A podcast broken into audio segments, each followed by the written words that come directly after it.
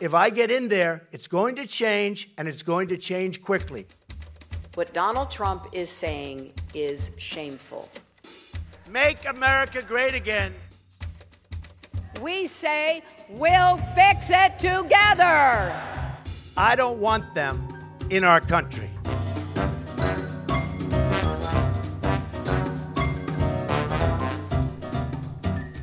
Det er en skandale hvis Donald Trump blir USAs neste president.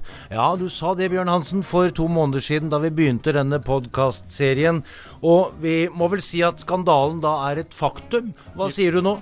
Jeg sier at det er en skandale. USA har fått en president som aldri har hatt et politisk verv. Han er den mest uforberedte president i moderne historie. Han vil fjerne helseforsikring for titalls av millioner av amerikanere. Han vil gi skattelette til de rikeste. Han vil innføre straffetoll mot Kina. Han vil vrake atomavtalen med Iran.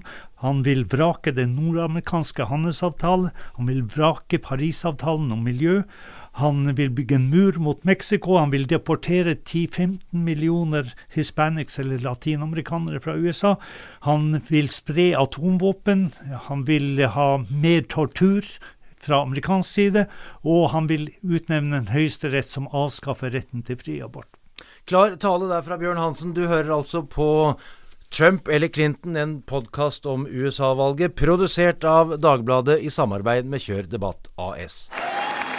Now it's time for America to bind the wounds of division, have to get together.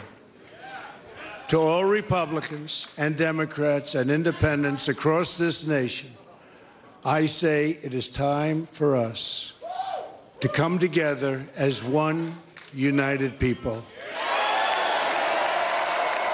It's time. I pledge to every citizen of our land that I will be president for all Americans. And this is so important to me.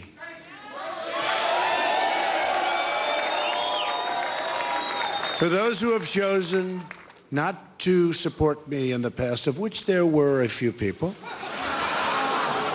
I'm reaching out to you for your guidance and your help so that we can work together and unify our great country.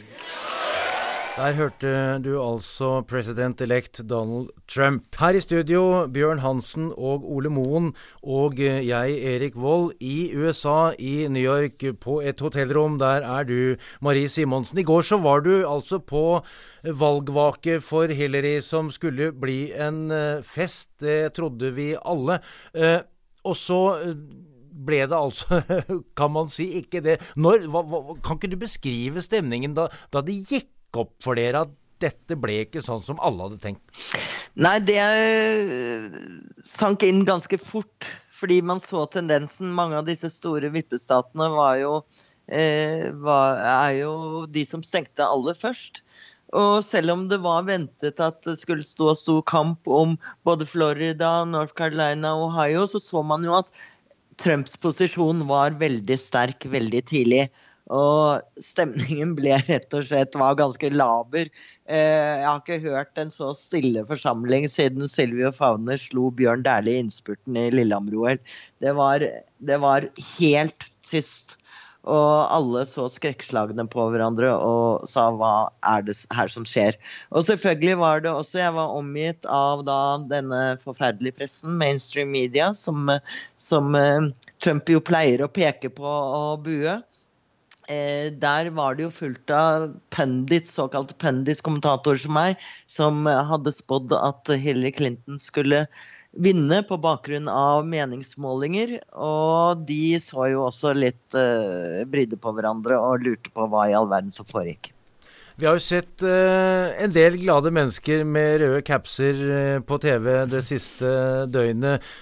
Noen av dem har vel også vært i New York, men, men der er vel flere som gråter? Her er det jo en liberal høyborg, en demokratisk høyborg, akkurat som det er på California og, og i mange av de store byene. Så, så, her er man jo helt fortvilt. Altså, da Donald Trump var her, det er jo hjembyen hans faktisk, da han var og avla stemme i går, så ble han faktisk buet ut. Så, så anti-Trump er stemningen her. Eh, så da jeg gikk hjem fra dette storslaget som skulle være den storslagne feststemningen Hillary hadde leiet et eh, stort konferansesenter, Javis-senteret, så var det Ja, det var ikke bare stille, det var hulking rundt meg av folk som holdt om hverandre og var i sjokk, rett og slett. Vi har jo vært ganske klare og tydelige i denne podkastserien på at uh, Donald Trump kom ikke til å bli president. Det skulle bli Hillary Clinton som skulle bli USAs 45. president. Ole Moen, hva var det som er, som er gått gærent? Nei, det kan man lure på. Eh, det skal være interessant å se hva de forskjellige velgergruppene står for.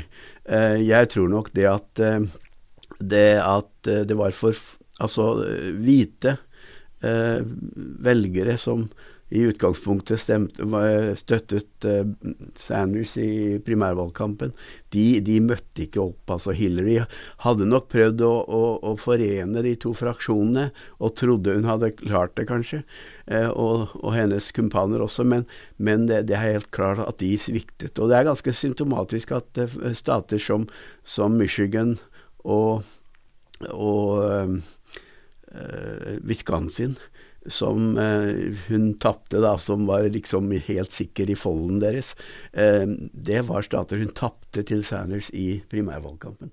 Så det er nok noe som ligger der. Men jeg tror også det at uh, meningsmålingene gikk feil pga.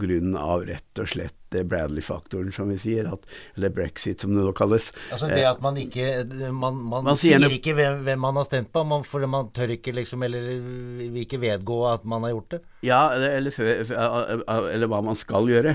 Eh, at man eh, faktisk sier noe politisk korrekt når man blir intervjuet, og så sitter man bak, eller står man bak forhenget og, eller Eh, ved bordet og gjør noe annet. Og, eh, for det var helt klart at det, det, det, man kan ikke forklare eh, denne spriken på annen måte. Så, men det er jo første gang, vil jeg si, i moderne tid at sinne, frustrasjon, skuffelse og, og, og frykt har vært hovedingrediensen nær sagt, i budskapet som, som vinneren av Det hvite hus har ført i marken. Men er ikke meningsmålere og analytikere og alle som har, har greie på disse tingene, Bjørn, er de ikke i stand til å forutsi sånne ting? Vel, eh, det er et komplisert valgsystem i USA, eh, hvor delstatene avgjør. Eh, det er opplagt at de har misset grovt på stater som Pennsylvania, Michigan og, og Wisconsin.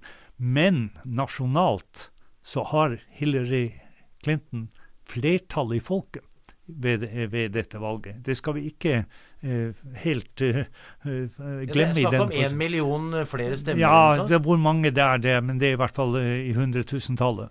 Og sånn sett har, vi, har jo meningsmålingene truffet på en måte.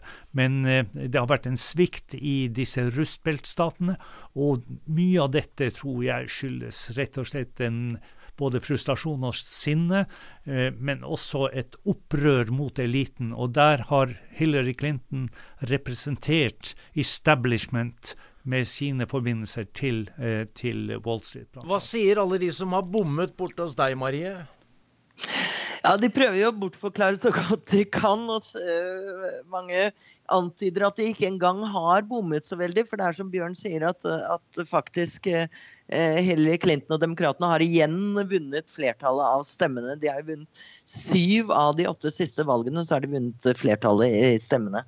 Men Eh, det som har vært svakheten, er rett og slett at det har vært få og for dårlige målinger i enkeltstatene, der hvor liksom eh, valget avgjøres pga. dette electoral color som vi har snakket mye om. Så det gjelder ikke bare å ha flest stemmer, det gjelder også å få flest valgmenn. Og der har man eh, tydelig bommet og ikke klart å beregne godt nok. Men i tillegg så vil jeg si at som mange spekulerer i, er at man så et markant skille i, eh, i målingene rundt etter uh, utspillet fra innblandinger fra FBI, som vi husker. Før det så ledet uh, Hillary Clinton ganske klart mange steder. Mens etter det så tettet racet seg betydelig. Uh, Donald Trump steg kraftig. Og Nate Silver, som er denne guruen vi hele tiden refererer til, sa at han fryktet at noe kunne skje i, i velgermassen som han ikke hadde oversikt, fordi de ikke rakk å kalkulere det inn. Og det ser ut som om det har skjedd, at, hvert fall at denne lille endringen i målingene osv. Og så også har mobilisert velgerne for Trump, og kanskje demobilisert for Hillary Clinton.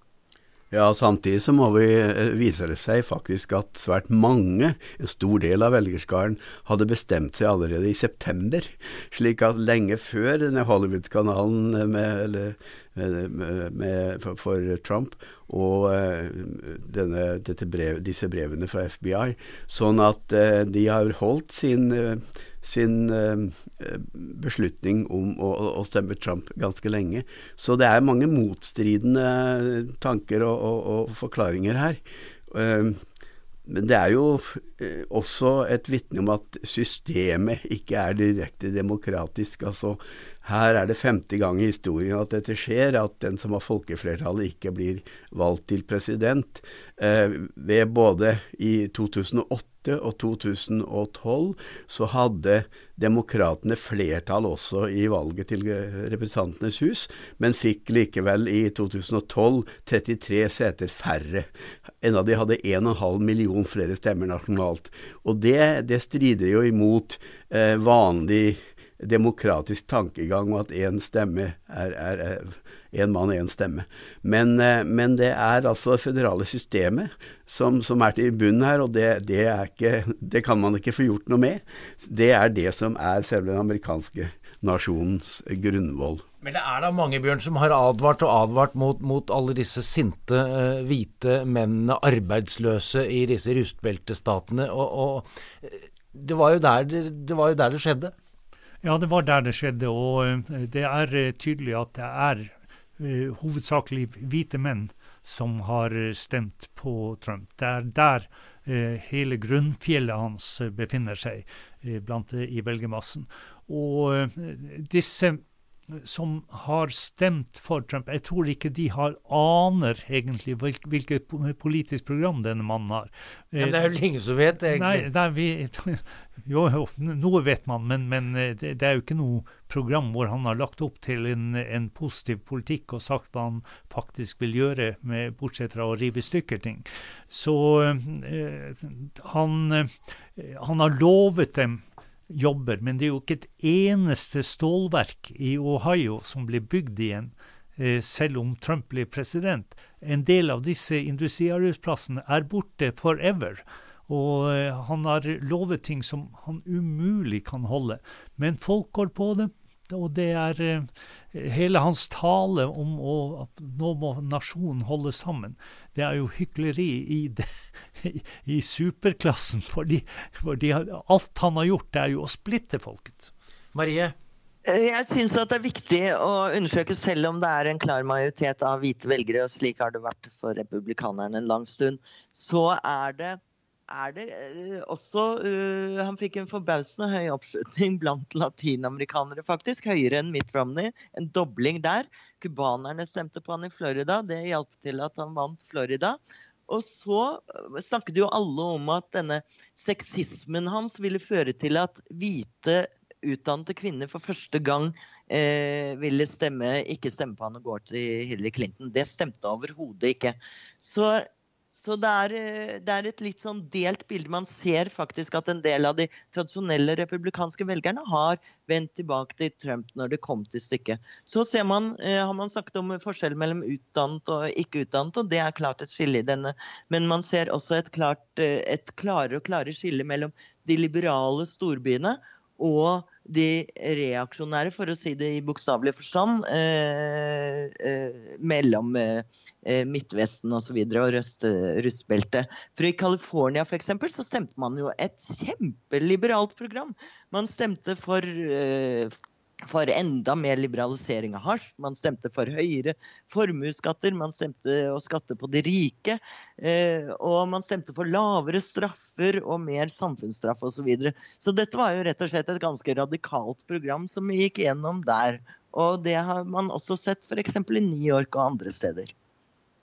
Så Amerika er eh, absolutt et, et storslaget land hvor det er mange forskjellige strømninger som pågår. Men det bidrar jo kanskje også til denne splittelsen mellom demokratene og republikanerne enda mer. Ja, denne sexismen som skulle kanskje eh, hjelpe Hillary, den er jo blitt brukt mot henne, tror jeg. Det tror jeg har vært en motivasjon for mange at de ikke ville ha en eh, commander in chief i skjørt, altså. Det, det, er ikke sånn som man sier, det er ikke politisk korrekt, men at det sitter ganske dypt i, i begge partier, og særlig hos hvite mannfolk over 45 år. Men eh, på en valgdagsmåling eh, for Trump-tilhengere eh, om hva som var den viktigste årsaken til at de stemte på ham, så sier 57% at det var terror. Eh, terrorfrykten. 64% sa at det var immigrasjon. Og av dem igjen så var det 93% som sa at eh, de, de, ulov, de, ulovlige innvandrerne skulle sendes ut, deporteres. Og 59%, 59% sa at eh, det gjaldt eh, tollmurer og, og, kontroll med, med handelen, og, og bringe eh, arbeidsplasser tilbake til USA. Så, så, det er en gammel nativisme her. altså Det er America first-prinsippet som, som, gjelder. Det er et steg tilbake til no til, til Know Nothing-partiet som, som sto fram på 1850-tallet. Det har altså vært en valgkamp som vel savner sidestykke, og det har ikke manglet på skjellsord og, og, og, stygge karakteristikker. Og, og eh, vi skal ikke engang gjengi alt det Donald Trump har sagt om Hillary Clinton, men da han kom på scenen som nyvalgt eh, president, så hadde pipa fått en annen lyd. I've just received a call from Secretary Clinton.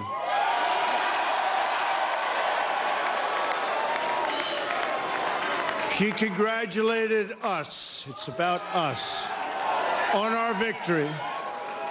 And I congratulated her and her family on a very, very hard fought campaign. I mean, she, she fought very hard.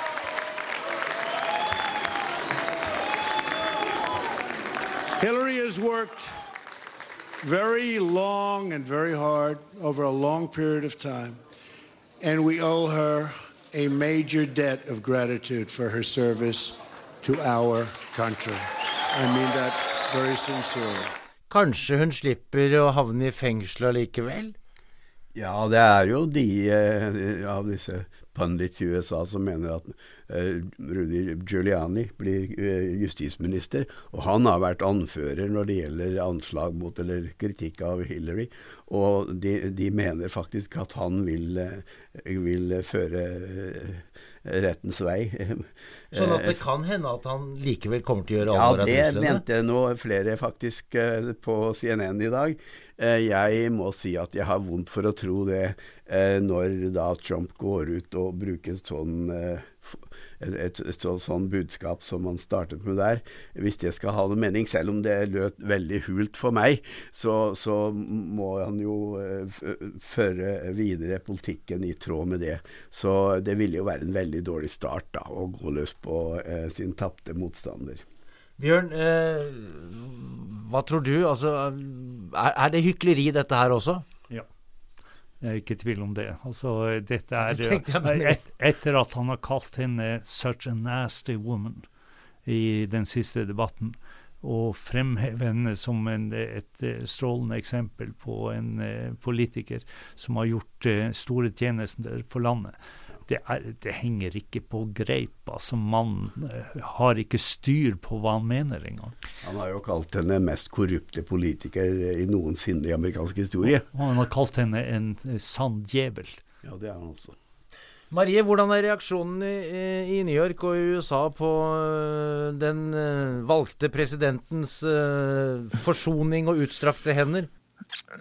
Nei, det var jo helt klart nye, eh, nye, toner. Altså, Velgerne hans og valgvaken hans, så var det fremdeles påfallende hvordan de med en gang de fikk en mikrofon opp til seg eh, første de sa, var ikke å være begeistret for at Trump hadde vunnet, men eh, hvor glade de var for at Hillary Clinton hadde tapt, og så kom det Edre og Galdon henne. Så sinnet mot Hillary Clinton er fremtredende blant Trump-velgerne, og det har det vist. Men så på den annen side så er jo hun nå ute av politikken de facto etter at hun har holdt denne talen sin.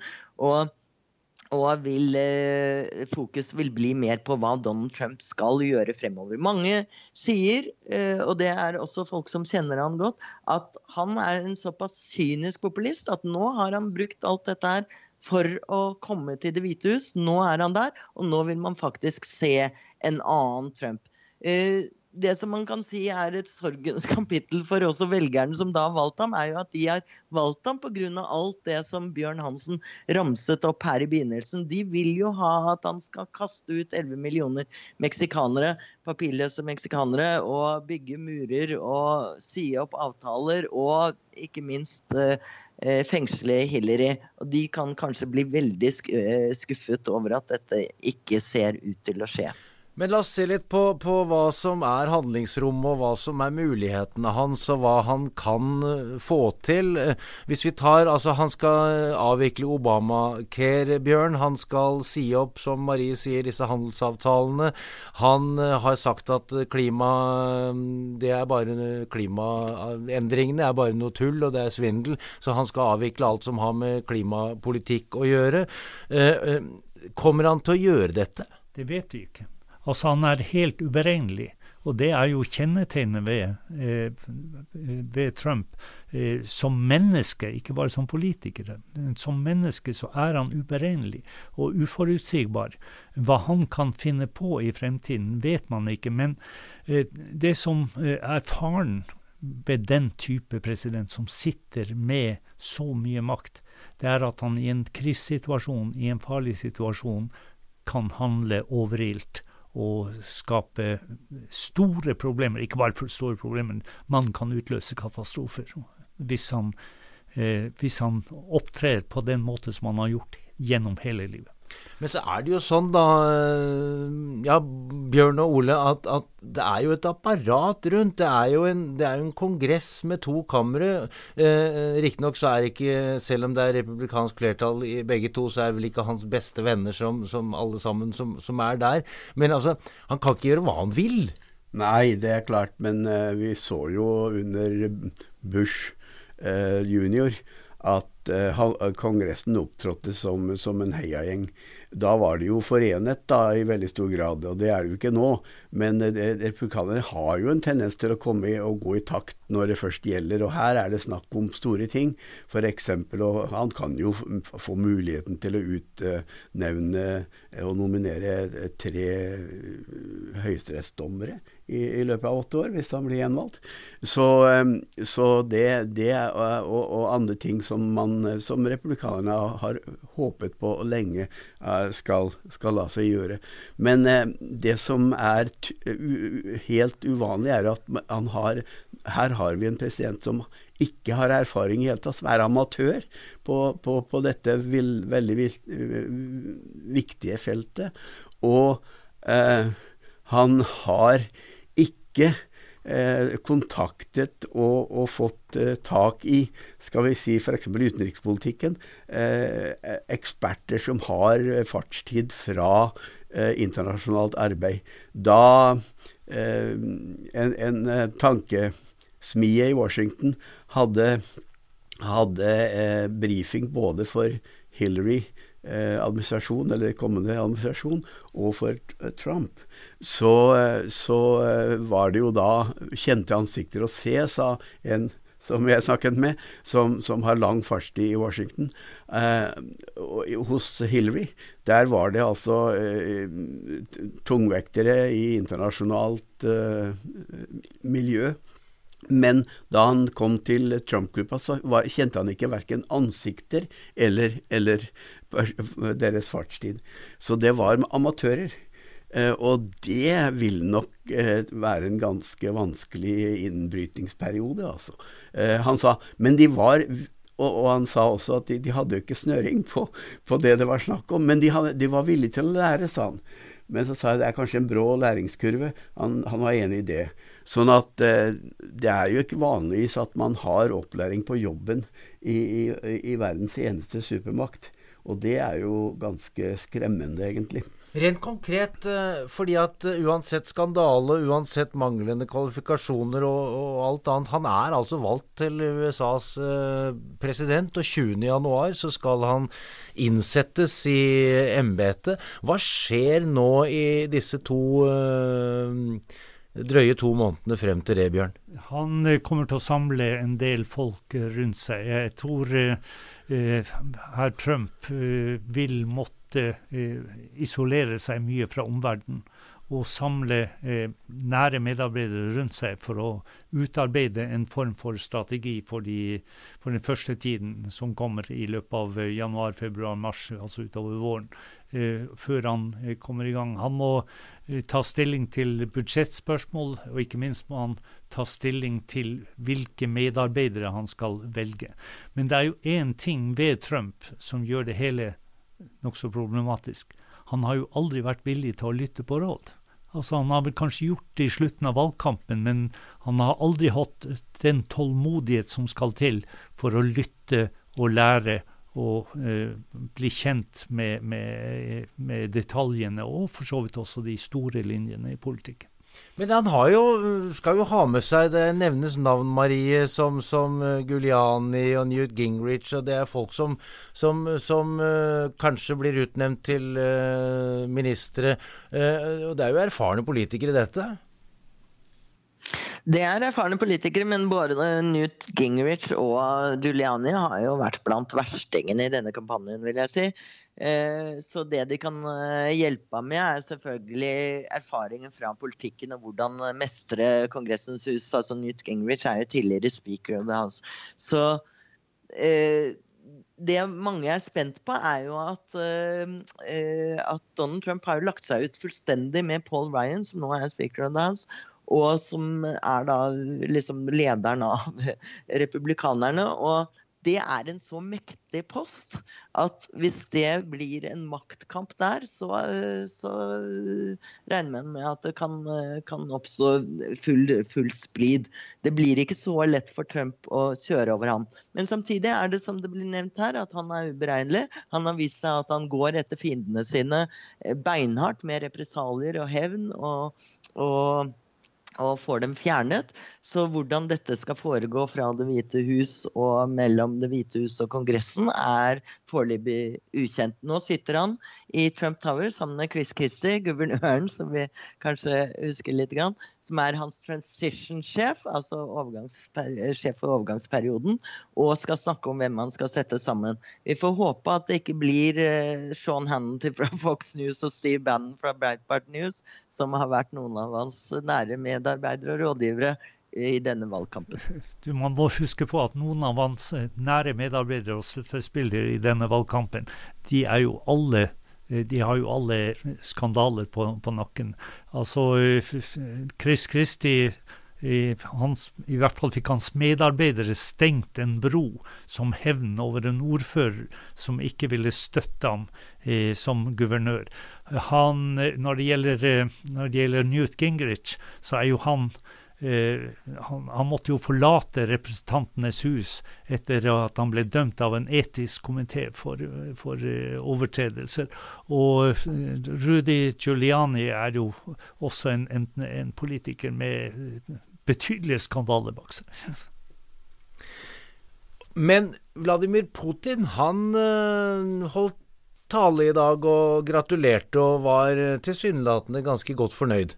Ja, og det er ikke overraskende, fordi eh, Trump har jo også rost Putin opp i eh, skyene. Så eh, her har man vel med to, eh, to personer, to ledere, begge med sterke autoritære trekk å gjøre. Og det Vel, hvordan de to skal finne ut av det med hverandre, vet man ikke, men eh, da, da, Trump var og besøkte den meks meksikanske president, så opptrådte han jo som en pusekatt i forholdet, etter først å ha truet vedkommende. Så hvordan han skal greie seg på den internasjonale scene mot en så dreven motspiller som Putin, det er sannelig ikke godt å si. Og det er vel ikke Det er vel helt sikkert faktisk at Putin heller vil ha Trump som motspiller, en, en, en durkdreven han er sagt, eh, politiker som Hillary Clinton, som er ganske haukete når det gjelder villigheten til å bruke bruke makt, og som ikke lar seg lure. Hun, hun var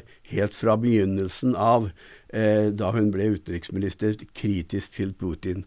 Og eh, Så hun har hele tiden vært som en slags eh, dårlig samvittighet for Obama der. Eh, og mente at Obama var altfor naiv når det gjaldt det reset button, at man skulle liksom starte på nytt, på ny frisk med, med uh, russerne. Så um, at han nå går ut og, og, og roser uh, denne uh, boligspekulanten som er blitt president, det, det finner jeg helt naturlig. Trump er jo på positivt innstilt til Putin, primært pga. én uttalelse som Putin kom med, hvor han roste ham. Han, han eh, har jo eh, veldig, veldig behov for å bli, få eh, anerkjennelse og, og, og, og bli fortalt hvor fantastisk han er. Men dere, jeg har hørt mange mennesker, til dels mange unge mennesker i dag, som er, som er rett og slett bekymret for fremtiden. Eh, jeg har snakket med mange, mange også. Marie, eh, har vi noen trøstens ord eller på en sånn dag?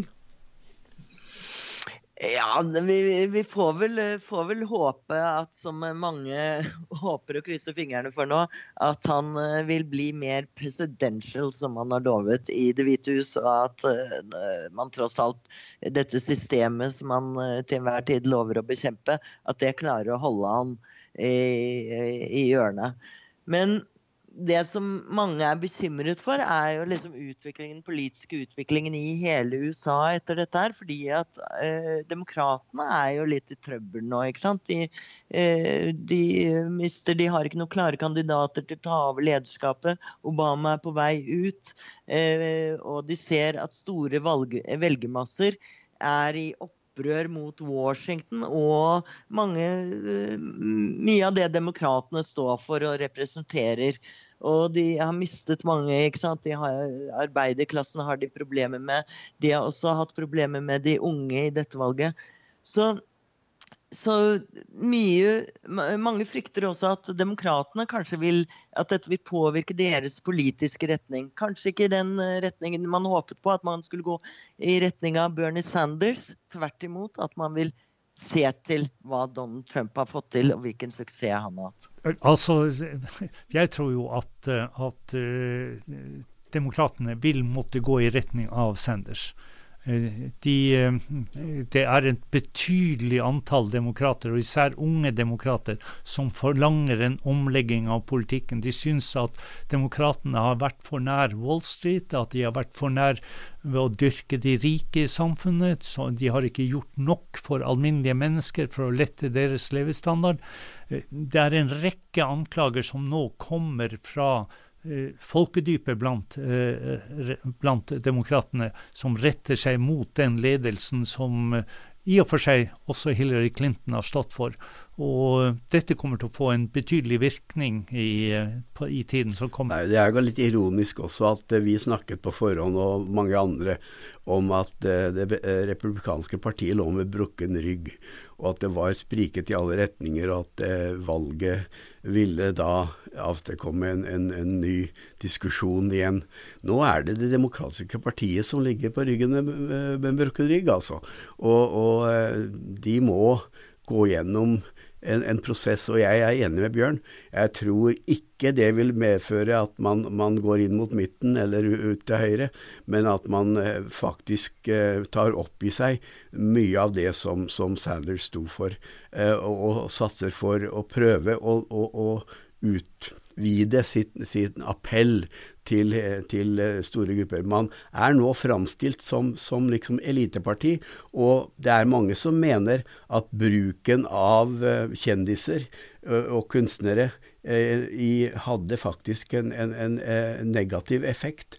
Det var liksom typisk at det var establishment, det var, det var eh, eliten, og at det kanskje kan produserte en trass i mange velgere. Det er, det, det er bare én person man skal holde øye med nå innenfor dem, hos demokratene. Det er Elizabeth Warren, senator fra Massachusetts. Hun er åpenbart den nye ideologiske lederfigur. Dere, eh, Vi nærmer oss slutten. Du snakket eh, i stad, Marie, om eh, talen til Hillary. La oss høre litt på hva hun sa. Um. last night, I congratulated Donald Trump and offered to work with him on behalf of our country. I hope that he will be a successful president for all Americans. This is not the outcome we wanted or we worked so hard for, and I'm sorry that we did not win this election for the values we share and the vision we hold for our country.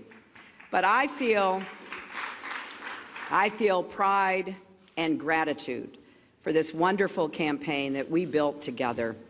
This vast, diverse, creative, unruly, energized campaign.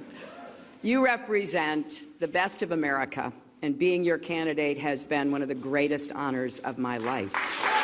To all the women, and especially the young women, who put their faith in this campaign and in me, I want you to know that nothing has made me prouder than to be your champion.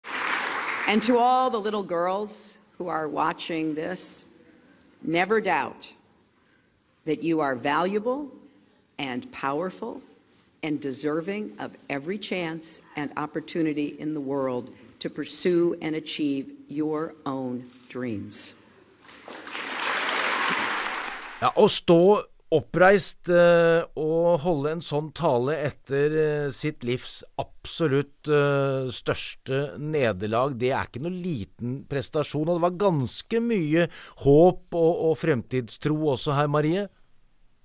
Det var en veldig emosjonell tale, naturlig nok. Eh, hvor hun hadde samlet sine nærmeste medarbeidere og snakket direkte til dem. Og hun gjentok jo for så vidt, uten å nevne Trumps navn så mye, så gjentok hun jo budskapet om at Amerika må være et, eh, et land med plass til alle, hvor det skal være mangfold, hvor, hvor både kvinner, menn, eh, svarte, hvite, eh, funksjonshemmede osv. skal ha en plass. Og hun holdt da en eh, veldig, syns jeg i hvert fall for meg, en, eh, en, eh, ekstra sterk appell til de unge kvinnene i salen. Hvor hun sa at dere må aldri slutte å tro på at vi en dag kommer til å bryte gjennom det glasstaket. Og det kommer til antagelig til å skje fortere enn vi tror akkurat i dag. Hennes visepresidentkandidat Tim Kane sa, Bjørn, at Eh, hun kom til å kjempe for, for eh, folk, eh, og, og, at alle skulle ha det godt og, og, det beste for folk i hele sitt liv, men vi kommer ikke til å se så mye mer til henne. Nei, dette er svanesangen eh, for henne som eh, aktiv politiker. Hun kommer fortsatt til å jobbe for humanitære formål. Eh, ikke minst gjennom Clinton Foundation, men eh, denne humanitære organisasjonen som har gjort veldig mye bra utover i verden.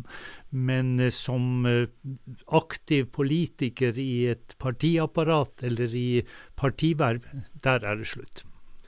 Dette skulle jo være en grand finale, og det ble jo ikke det. Hun hadde fortjent en bedre utgang på sin strålende karriere, vil jeg si. Eh, men eh, hun var optimistisk på sine medsøstres vegne og på, på, andre amerikanere. Hun sa vi må stå sammen. Og det er jo det budskapet hun har kjørt på hele tiden, at vi er sterkere samlet. Det er jo alltid utrolig lett å være etterpåklok, og særlig for oss uh, journalister. Og, og, Bjørn, hvis du skulle liksom være det, da, for det, det skal vi jo på, på, en dag som denne. Den ene tingen som, som Hillary absolutt burde ha gjort annerledes, hva er det? Det er vanskelig å si, men uh, det er klart, hadde hun i utgangspunktet i denne e-postsaken uh, gått ut og erkjent at hun hadde gjort en feil, så hadde hun lagt veldig mye av de kontroversene bak seg. For den kom, forfulgte henne til siste dag i valgkampen. Eh, det er vel den ene tingen jeg kan eh, peke på. Så burde hun kanskje ha vært mer oppmerksom på hvite arbeideres kår, og sørget for å delta mer både i Pennsylvania og i Michigan og i Wisconsin, hvor hun, de tre statene hvor hun faktisk tapte valget. Hva er ditt beste etterpåkloke råd, Marie? Det er nok at hun skulle latt være å la sinnet eh, løpe av gårde med seg da hun utbrøt at Trumps velgere var 'basket of deplorables', altså utskudd, at de var rasister og sexister osv. Og, og det ble jo nærmest et eh, kampord for eh, denne Trump-bevegelsen. De gikk rundt med T-skjorter hvor det sto 'I'm a deplorable'. Og det har forfulgt henne at hun på den måten nærmest stemplet halve eh, den amerikanske velgermassen. Dere, eh, jeg har en liten nyhet til uh, dere som hører på oss helt på tampen. Dette skulle vært den siste utgaven av Trump eller Clinton, en podkast om USA-valget. Men gitt det resultatet som vi fikk, altså at vi da får en mildt sagt uvanlig figur som USAs president nummer 45, og som skal innsettes den 20.1.2017, så har vi besluttet at vi må, vi må jo være med å analysere og kommentere dette fremover. Så vi dukker opp igjen om et uh, par ukers tid, rett og slett uh, for å følge det meget spennende som skal skje i, i tiden frem til 20.1. Men for denne gang så er det slutt. og... Uh, Bjørn Hansen, eh, Ole Moen, produsent Marie Røsland, Marie Simonsen og jeg, Erik Vold, sier takk for nå og på gjenhør.